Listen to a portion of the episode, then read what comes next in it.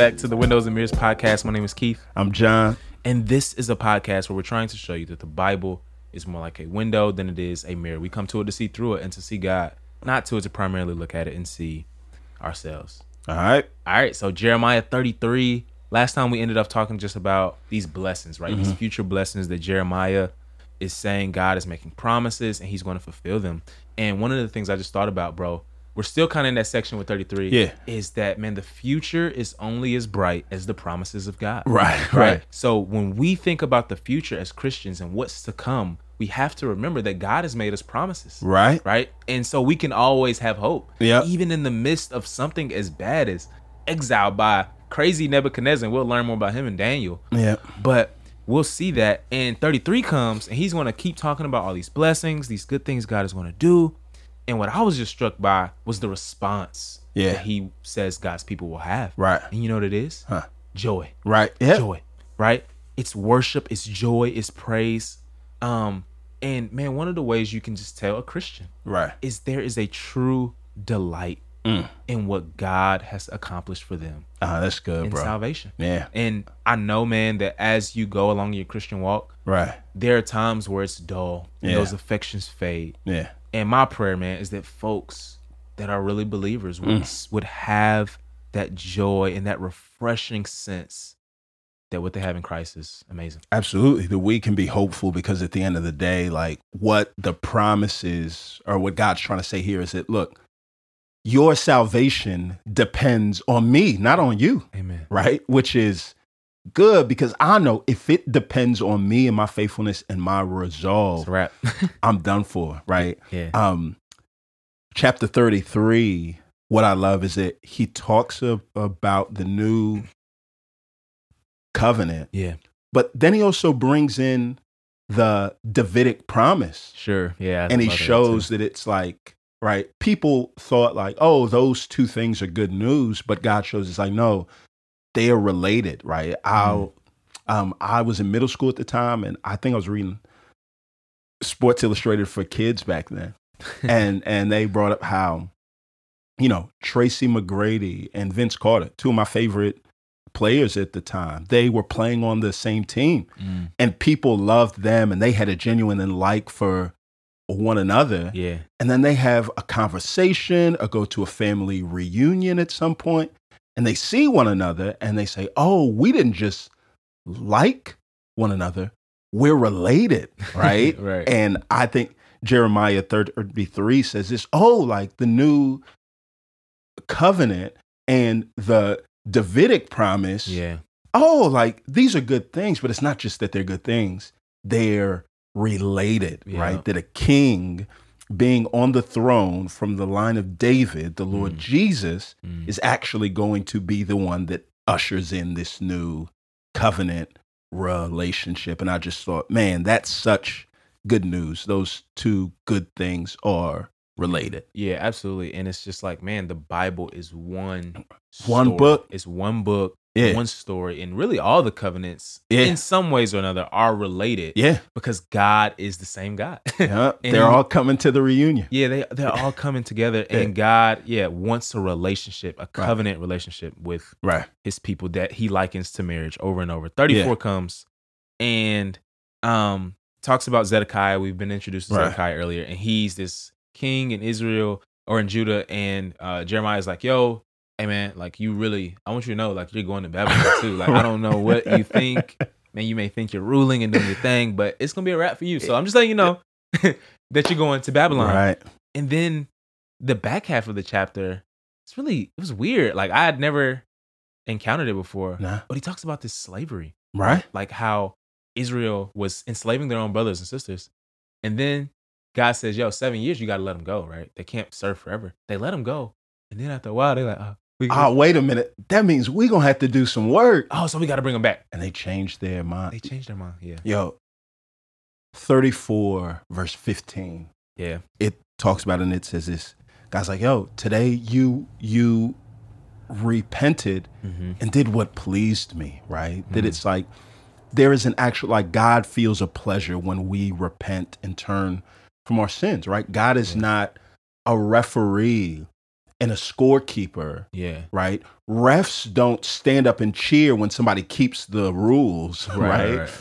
God is like, He's pleased when folks turn from their ways, but then God's like, ah, but you actually repented from your repentance, which Mm. was you made right. Right. so to repent is to make a 180, and God said, "Ah, you actually made a 360, and Yeah. you just went back in the same way."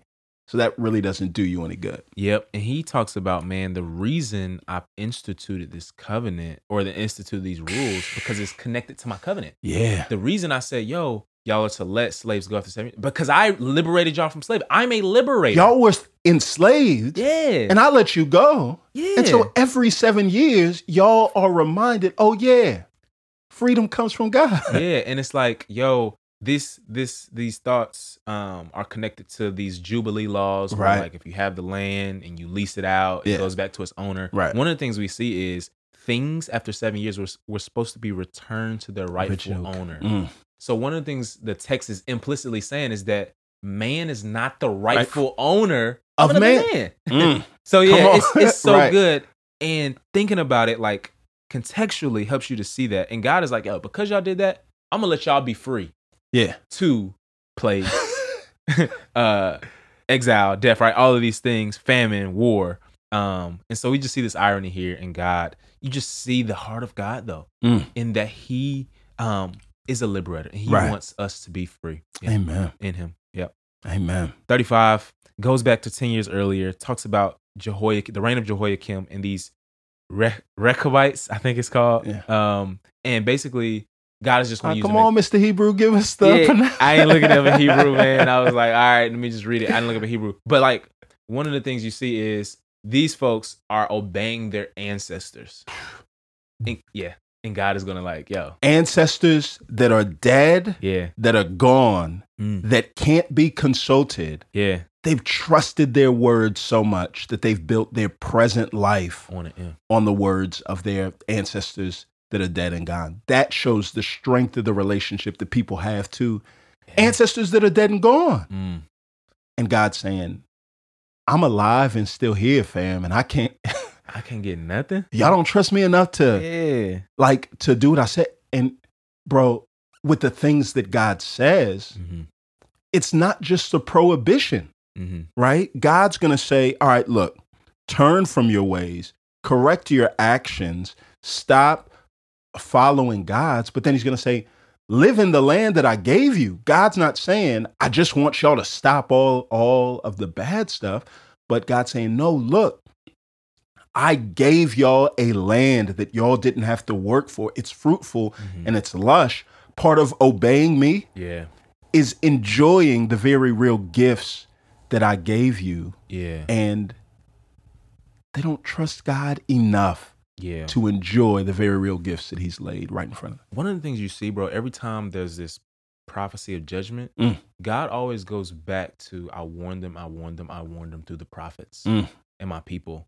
And I just can't help but see the patience of God. Right. Like that God is more patient with us Yeah. than we even are with ourselves. bro. Mm. Like, and so when we see his judgment, people are like, ah, I told you, Old Testament God, judgment. and it's like, yo, like right before that, he said, I warned you for years and for generations. And now this happens. And so we just see that, like, man, God is so patient. And the best way to please God is to Mm. just be faithful to God. That's it. That's all he wants. He Mm. doesn't want, you don't have to write the bestseller. Right. You don't have to preach Right. the best sermons. You Right. don't have to do, you don't have to have the best podcast. Right. He just wants faithfulness. Faithfulness. Yeah. And we all can do that. 36. There's a little bit of a shift here. Yeah. Goes to the story. Yeah. And basically, what takes place at the front end is God's like, all right, look, Jeremiah, you've been talking for a long time, y'all. Maybe, maybe it's just that Yeah. You said it for so long, people don't understand the weight of it. Mhm. So I want you to compile it all, write it. write it down so that they can binge watch. Mm. Maybe if they binge watch and are forced to sit in front of all of this, yeah. then it'll settle in. Yep. But it's like, uh, fam, Fam. S- So Baruch writes it down. Brooke has it. Yeah. People read it and they're cut. They're like, yo, this is deep. This is good. They they say, yo, King, you gotta watch this joint, right? You Yeah. gotta watch this Netflix special. Yep. It's crazy. The king, watch touches it. It's wintertime, so he's sitting in front of the fire. Yep. He gets so mad that he throws the joint into the fire Burns the word of God. Yeah. and assumes that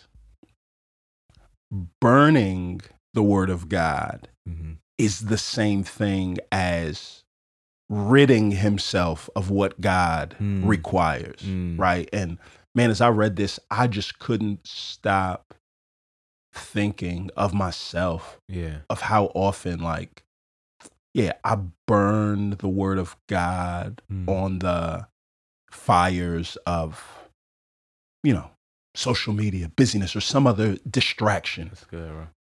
knowing what God requires of me Mm.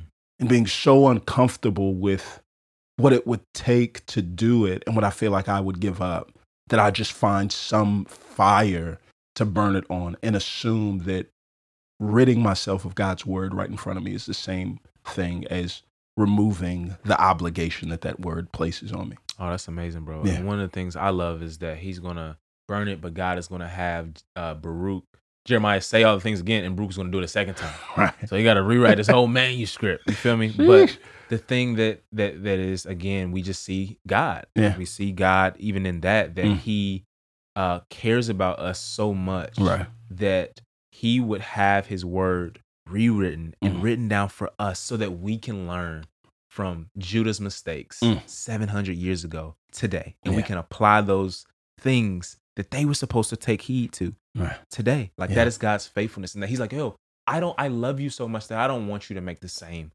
mistakes. And I'm gonna give you my word Yeah. here and now. And so today, I think we need to follow the example of the the Rechabites, or however you say that, name, Yeah. right? Like God is, you know, our truest ancestor. Yeah. He's our Amen. father. That's good, bro. I like Um, that. He hasn't died. He's alive, Mm. living. Mm. He's in control of the whole world. Mm. He has never been late with getting the sun up out of bed. Never. On time, every day. Trustworthy. Yeah. And so, as his word goes forth, even today, re- regardless of how uncomfortable it may make us feel, how much we think we're losing out on in obeying, I think we have a good reason to Mm. trust it. Mm. Yeah, let's pray. Yeah. Father, I pray that above all else, God, um, that we would just trust you. Um, you are trustworthy, you Mm. are faithful, Yes, God. and faith is just a response to your faithfulness. Yes, God. And so, God, we just pray that you would help us to be very just that, and you would help us to have joy, God, Yes, because Lord. w- nobody, nobody's face can look to you and not be radiant with joy. Amen. And so, Lord, I pray that you would give us those things. Remind us of the good things you've given us in Christ. Remind us of the things you said in your word for our own good forever. It's in Christ's name we pray. Amen. Amen.